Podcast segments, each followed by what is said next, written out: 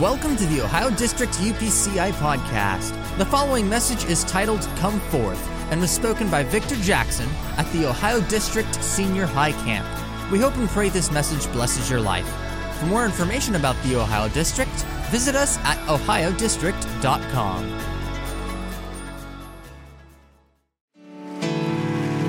Can you clap your hands unto the Lord, everybody?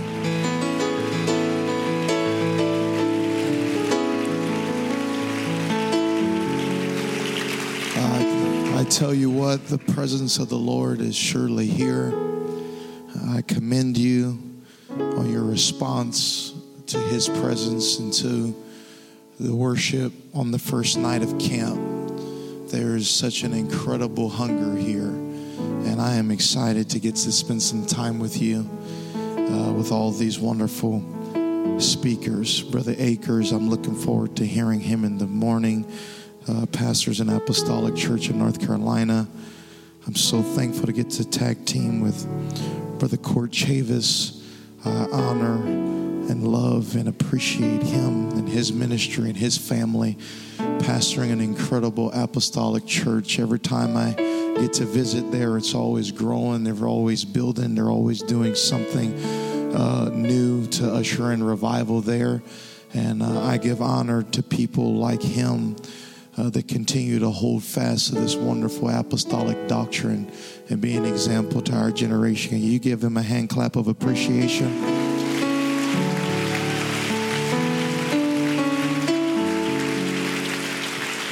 And um, this wonderful Ohio Youth Committee, I give honor to them and Brother Nutter and his wife and family. Got to meet them a few years ago uh, when they went out and evangelized and uh, got to meet him in Vidor, Texas, where he was helping out Pastor Tuttle and taking that church to another level uh, with the systems uh, that he implemented there. And that church has continued to grow uh, because of the effort that he has put in there.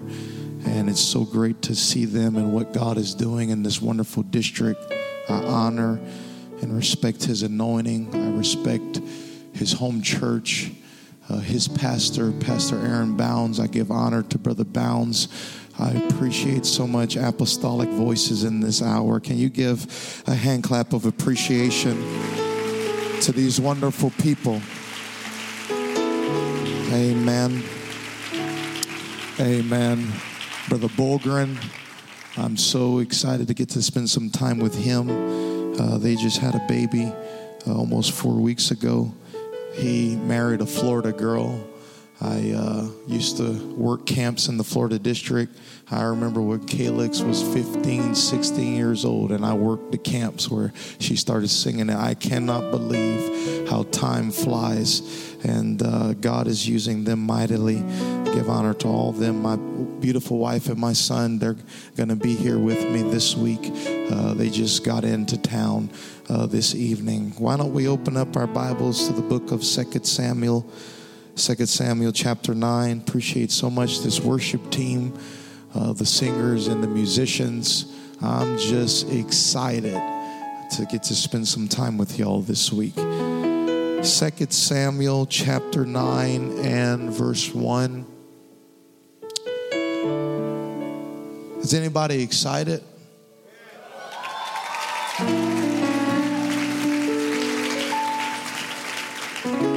And uh, appreciate so much the gift basket. I believe Hershey's with almonds. I believe that's biblical. So I just, uh, and fruit snacks, I just believe in gummies and fruit snacks. I just, it's one of my convictions. And uh, you're never too old to eat fruit snacks. That's my story, and I'm sticking to it. Amen. Amen. Second Samuel chapter 9, verse 1. Appreciate Brother Up the Grave picking me up today. A great fellowship with him today. And David said, Is there yet any that is left of the house of Saul that I may show him kindness for Jonathan's sake? And there was of the house of Saul a servant whose name was Ziba. And when they had called him unto David, the king said unto him, Art thou Ziba? And he said, Thy servant is he. And the king said, Is there not yet any of the house of Saul that I may show the kindness of God unto him? And Ziba said unto the king, Jonathan hath yet a son which is lame on his feet. And the king said unto him, Where is he? And Ziba said unto the king, Behold, he is in the house of Machir, the son of Ammiel, in Lodabar. Then King David sent and fetched him out of the house of Machir, the son of Ammiel, from Lodabar. Now, when Mephibosheth, the son of Jonathan, the son of Saul, was coming to David, he fell on his face and did reverence. And David said, Mephibosheth, and he answered, Behold thy servant. And David said unto him, Fear not, for I will surely show thee kindness for Jonathan thy father's sake, and will restore thee all the land of Saul thy father, and thou shalt eat bread at my table continually. And he bowed himself and said, What is thy servant that thou shouldest look upon such a dead dog as I am? Verse 13, last scripture. So Mephibosheth dwelt in Jerusalem, for he did eat continually at the king's table and was lame on both his feet. I want to preach to you on this first night of camp on this subject come forth. Come forth. Why don't you lay your Bibles down? Everyone, close your eyes and lift up your hands. Uh, let's ask the Lord to do exactly what He wants to do here. Lord Jesus, I thank you for the apostolic heritage and witness that I feel in this place. I thank you for the foundation that is in this building. I'm thankful for the apostolic culture that is in this place. Lord, I ask that you would mend, that you would touch, that you would minister. Open up my mind, open up their minds, Lord. Give us revelation and understanding. I'm nothing without you. You are the vine and we are the branches. Quicken things in my spirit. Lord, minister as only you can. In Jesus' name, amen. Can you clap your hands unto the Lord? Come on, if you're excited, can you clap those hands a little bit louder? Come on, if you're really excited, why don't you clap your hands, all ye people, and somebody shout unto God with the voice of triumph. And come on, with expectation, can you lift up your voice? Hallelujah. You may be seated in the presence of the Lord. Somebody shout, Yes. yes. Come on, somebody. It's amazing how quickly humans can lose the wonder in their eyes. Uh, it's one of the downsides of humanity, I believe, just how quickly we can become, uh, just lose the sparkle at things we once admired and adored. Um, when you first met that girl, you would drive eight hours to go and meet her and you thought the Lord had put every freckle in place by his anointing. He stretched forth the stars and he made the freckles as a beautiful galaxy and but when you're around those freckles for a few years, those freckles can sometimes just become agitating.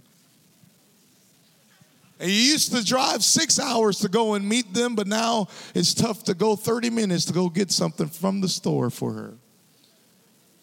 That's, man, I'm in trouble already. Hallelujah. Uh, it's amazing how quick we can lose the wonder. Every everybody was lined up for Black Friday for that first iPhone. My Lord. First iPhone, they put a 10 out. 10 out. Outside the store, outside the store at 11 p.m., waiting for that store to open at 8 o'clock in the morning. And they got a tent. They're the first ones in there. They, they're on the couch. They, they got it all. Oh, my beautiful wife snuck in. Ooh, praise the Lord. Hallelujah. My word. Whew, okay. They put a tent out there. They, they get, they even put a little monitor out there, a little screen out there, get on a, on a couch and they sit in the tent waiting. Say, oh, they don't want to lose their spot. Anybody ever heard of people doing that?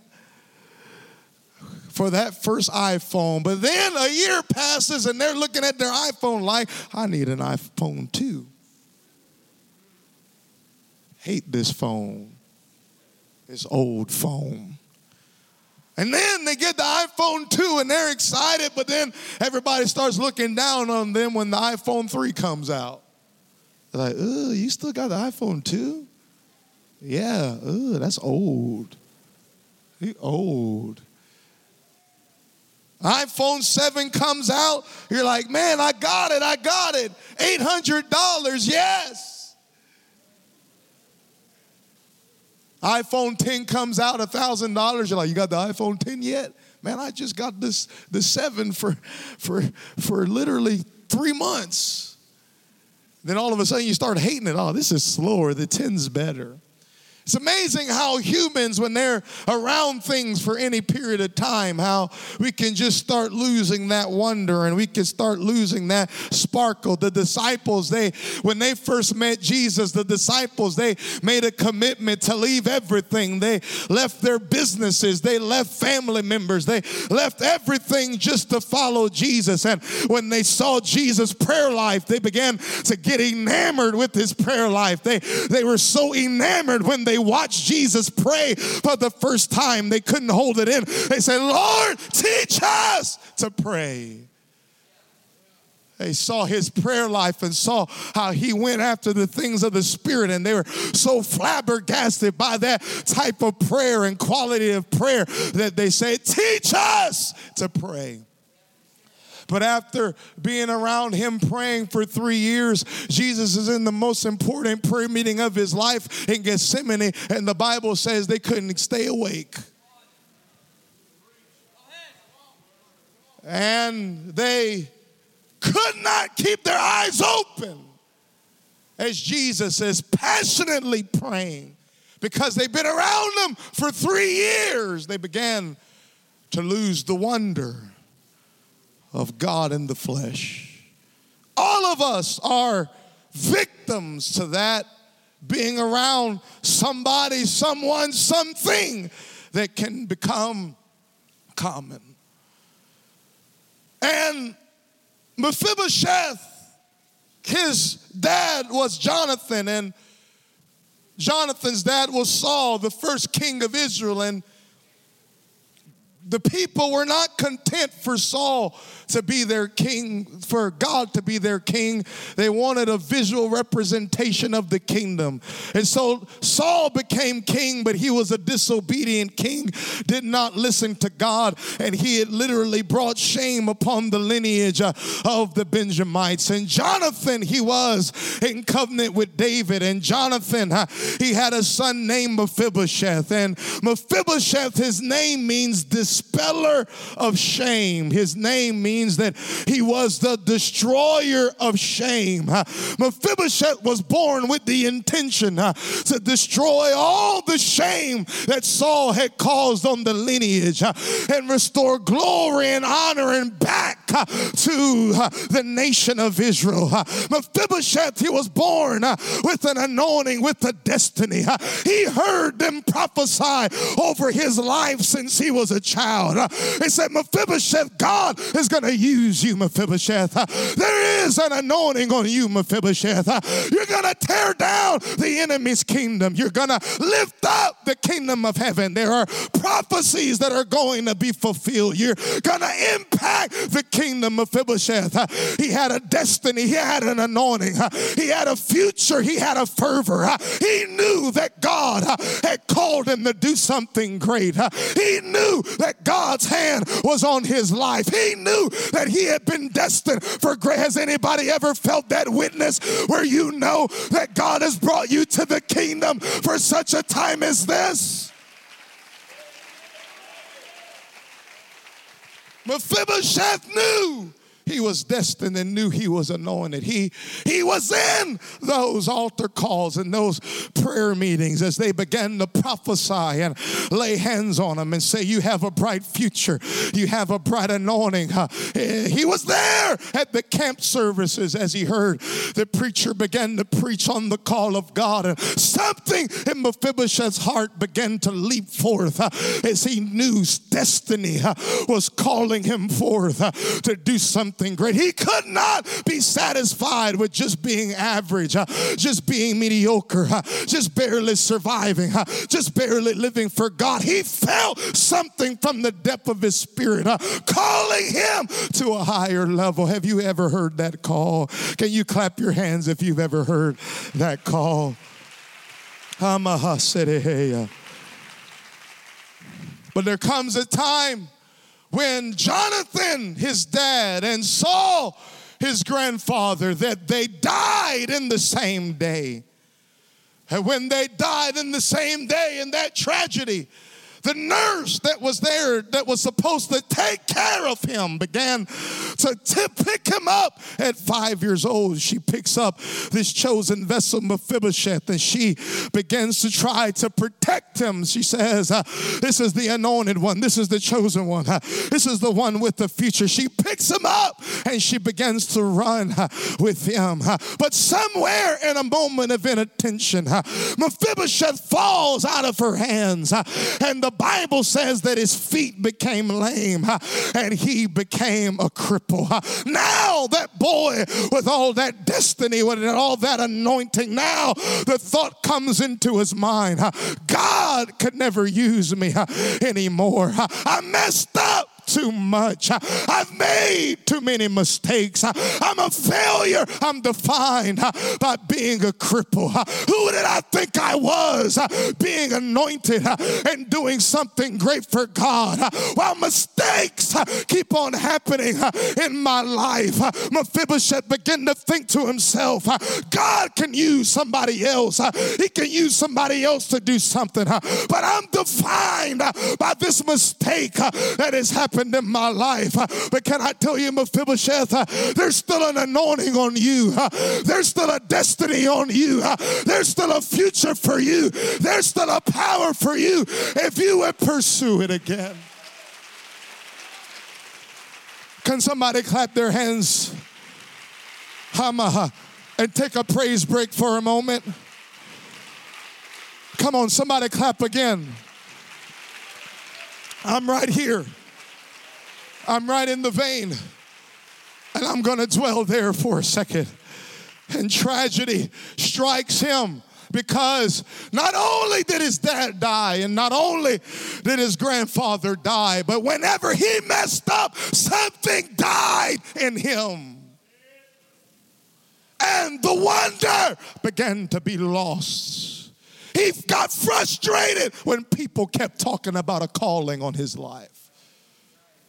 He got agitated when people began to say, You're still destined, you're still anointed. And that tragedy, that failure pushed him into Lodabar.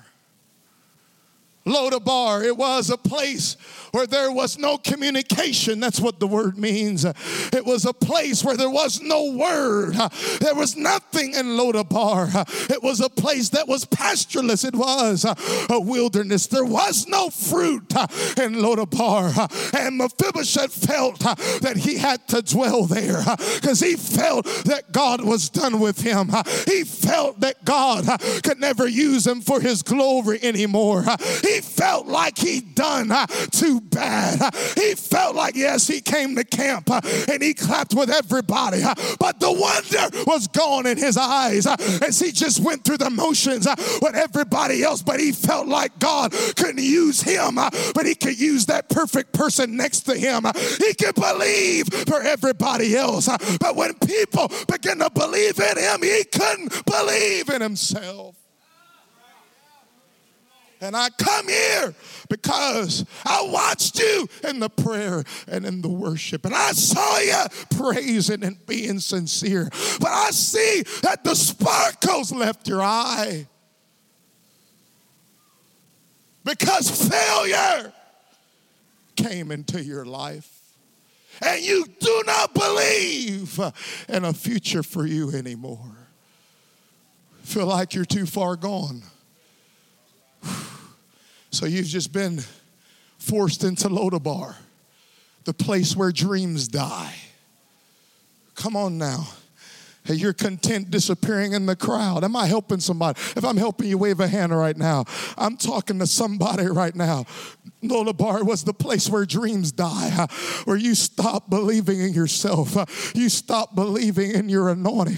And when that happens, all of a sudden, your clap, it doesn't have as much of an impact in the atmosphere because you don't believe you're worthy enough for God to hear your praise. You don't believe you're worthy enough for God to hear your prayer. Hey, you know why you don't pray? It's not because you're a bad person.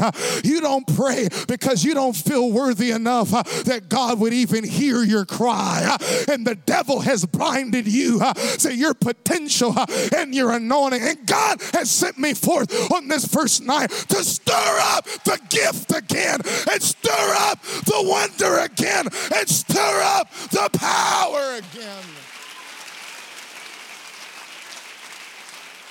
I know, I know. I know you dress real nice on this first night of camp. I, you, you look real nice. I love your jacket. I, I love the nice clothes. I, I love the smile and the nice skirt. And I know you can fool everybody, but I am tuned into your spirit. And I know that you've been clapping and praising, but I hear the sound of your spirit louder than the cry of your praise. And in your spirit, you're saying, God, take me out of Lodabar. I want to be what you want me to be, and I'll do whatever it takes to be that.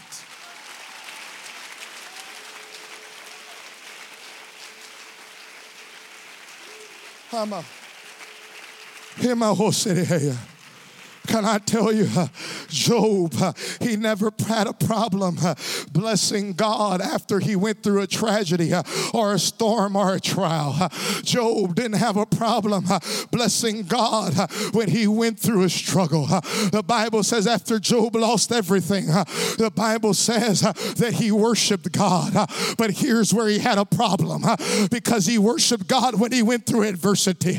But here was the problem. The problem was that in the next chapter uh, in Job 3, uh, that Job began to curse himself.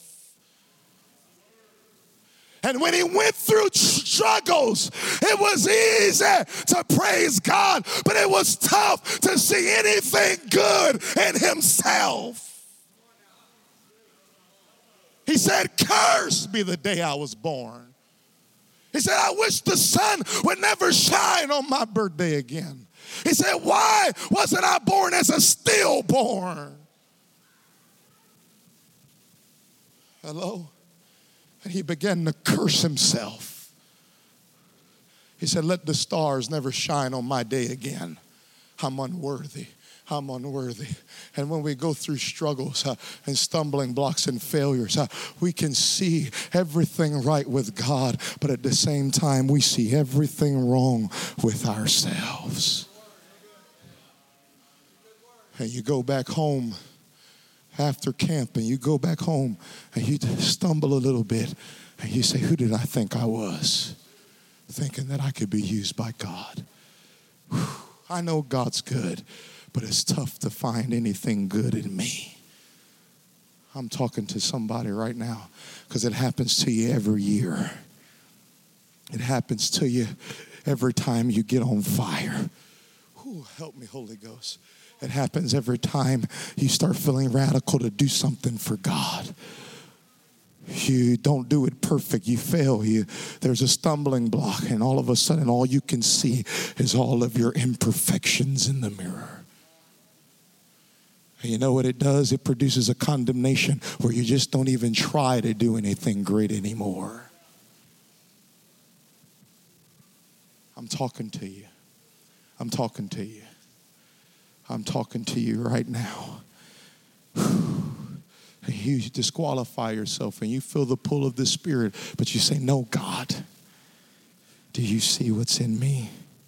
Do you see what's in me? And you just start blending in and just surviving in this place where there's no word, no communication, just pastureless, just a dry land. I know you don't act like you're dry, but you've been dry because you've stopped believing in yourself. And your dream has begun to die in Lodabar because you had a few failures this year. You've gone through a few things this year. You didn't accomplish what you thought you would accomplish. That P7 didn't go exactly as you envisioned it. That CMI didn't really thrive exactly like you thought it would. My Lord in heaven. Your family didn't come back to church like you prophesied they would. You start looking at yourself in the mirror. I'm the problem. I don't pray enough. I don't worship enough. Get it together. What's wrong with me? And that dream just begins to die in Lodabar. And there was a woman that nobody talks about anymore. This woman, her name was Tamar. And Tamar had been through adversity. The Bible says that someone close to her had took advantage of her and raped her. And that's all we talk about in Tamar's life. We don't talk about Tamar's destiny. Because the Bible says that she had a coat of many colors, just like Joseph had. But we don't talk about Tamar's coat of many colors. Second Samuel chapter 13, verse 17. This is where Tamar gets raped and a tragedy happens. Then he called his servant that ministered unto him and said, Put now this woman out from me and bolt the door after her. Verse 18. And she had a garment of diverse colors upon her. For with such robes were the king's daughters that were virgins apparelled. Then his servant brought her out and bolted the door after her. And Tamar put ashes on her head and she rent her coat of many colors that was on her and laid her hand on her head and went on crying. And Absalom, her brother, said unto her, Hath Amnon, thy brother, been with thee? But hold now thy peace, my sister. He is thy brother. Regard not this thing. So Tamar remained desolate in her brother's house. Tamar had a coat of many colors. She was chosen by the king. She had a destiny. She had an anointing. But after a failure, after a problem, after some pain, after some adversity, she rent her coat. That coat was her identity. But when she looked in the mirror, saw all the adversity in her life, she began to rend it. And she said, I don't deserve it. Deuteronomy 22 and 25 talks about rape. This is how God sees rape. Deuteronomy 22 and 25. But if a man find a betrothed damsel in the field, and the man force her and lie with her, then the man only that lay with her shall die. Look at verse 26. But unto the damsel thou shalt do nothing. There is in the damsel no sin worthy of death. Look at this. For as when a man rises against his neighbor and kills him, even so is this matter. God said, when I see rape, God said, I compare that to murder.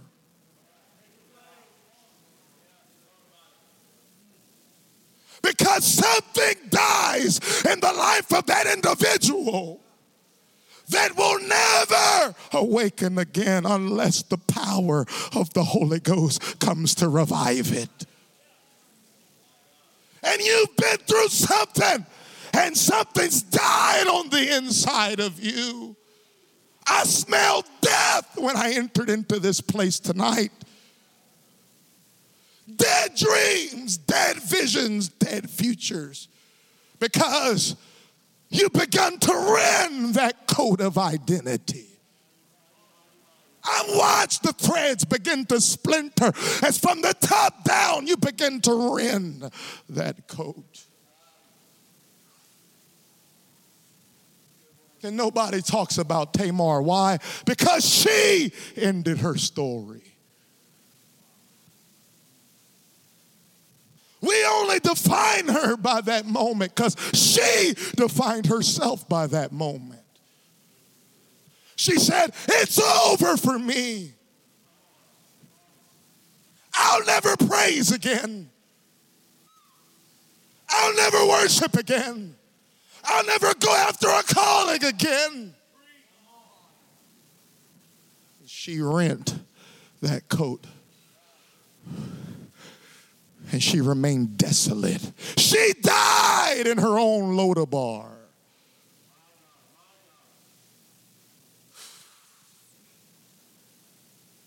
And that's why we talk about Joseph's coat and not hers. They both had a coat of many colors. But we talk about Joseph's coat because Joseph never tore his own coat.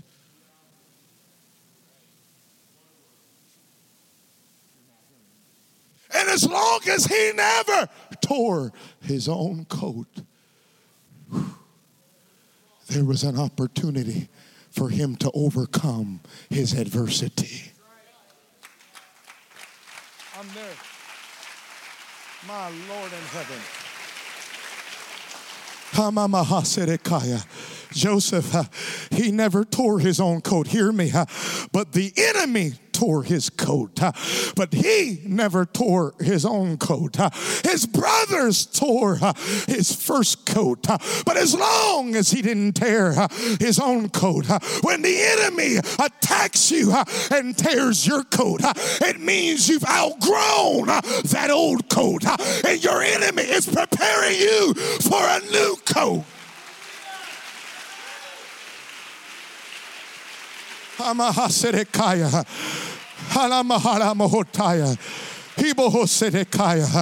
each time uh, your enemy attacks you, uh, it means you've outgrown the old coat uh, and he starts measuring you for a new coat. And when you get the new coat, the new coat will be greater than the old coat. Come on, somebody. And what the devil meant to destroy you, you put it in God's hand, he will turn it around into an anointing. Oh, I'm there. His brothers uh, tore his first coat because uh, he outgrown it. Uh, and so he put on a new coat. Uh, but Potiphar's wife came uh, because he outgrew the second coat. Uh, and Potiphar's wife began to rend the second coat. And when he rent the second coat, that got him prepared for his enemy, Pharaoh, to give him a new coat in the palace. He had to shed off that old coat because the enemy would put a coat on him that no devil in hell could ever destroy, no devil in hell could ever come against. Every time uh, your enemy attacks you uh, and rends your coat, uh, he is measuring you for a new coat. Can I preach to you right now? Jesus, he came in a coat of flesh. God robed himself in flesh. He came in a coat of flesh. And while he was on the cross, they took a spear and they began to rend that coat of his body. And it was measuring him uh, for a resurrection coat. I feel like preaching right now. Can I tell you, when I go to the suit shop uh, and they try to measure me for a new suit, uh, the first thing they tell me is uh, they say, put your arms out. They say, put your feet together. They say, let me put the pins in you. I am measuring you for a new coat. I'm so thankful that they stretched his arms out. They put his feet together. They put the pins in them. And you're not hearing me yet. I said, you survived Lodabar. You survived the hell. You survived the adversity. And you made it to another year at camp. And I'm telling you, there's a new coat that you're going home with if you would not rent your old coat. I wish somebody would clap if you believe that. I wish somebody would shout if you believe that. I wish somebody would run if you believe that. I wish somebody would dance if you believe that. I wish somebody would rejoice if you believe that God is able.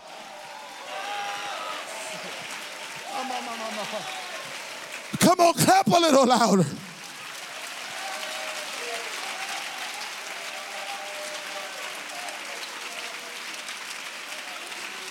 Clap a little louder. Clap like you believe you're anointed. Clap like you believe you're still chosen.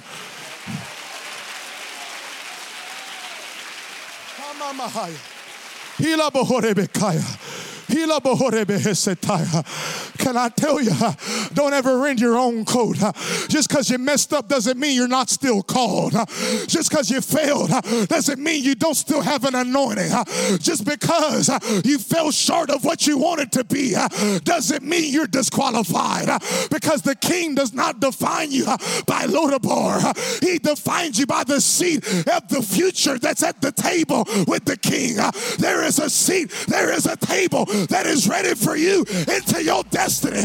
If you can get delivered from what you think of yourself, He will get you ready. And that concludes this podcast. If you enjoyed this podcast, please like, share, and subscribe. And for those of you on iTunes, leave us a good rating. Thank you for listening to the Ohio District Podcast.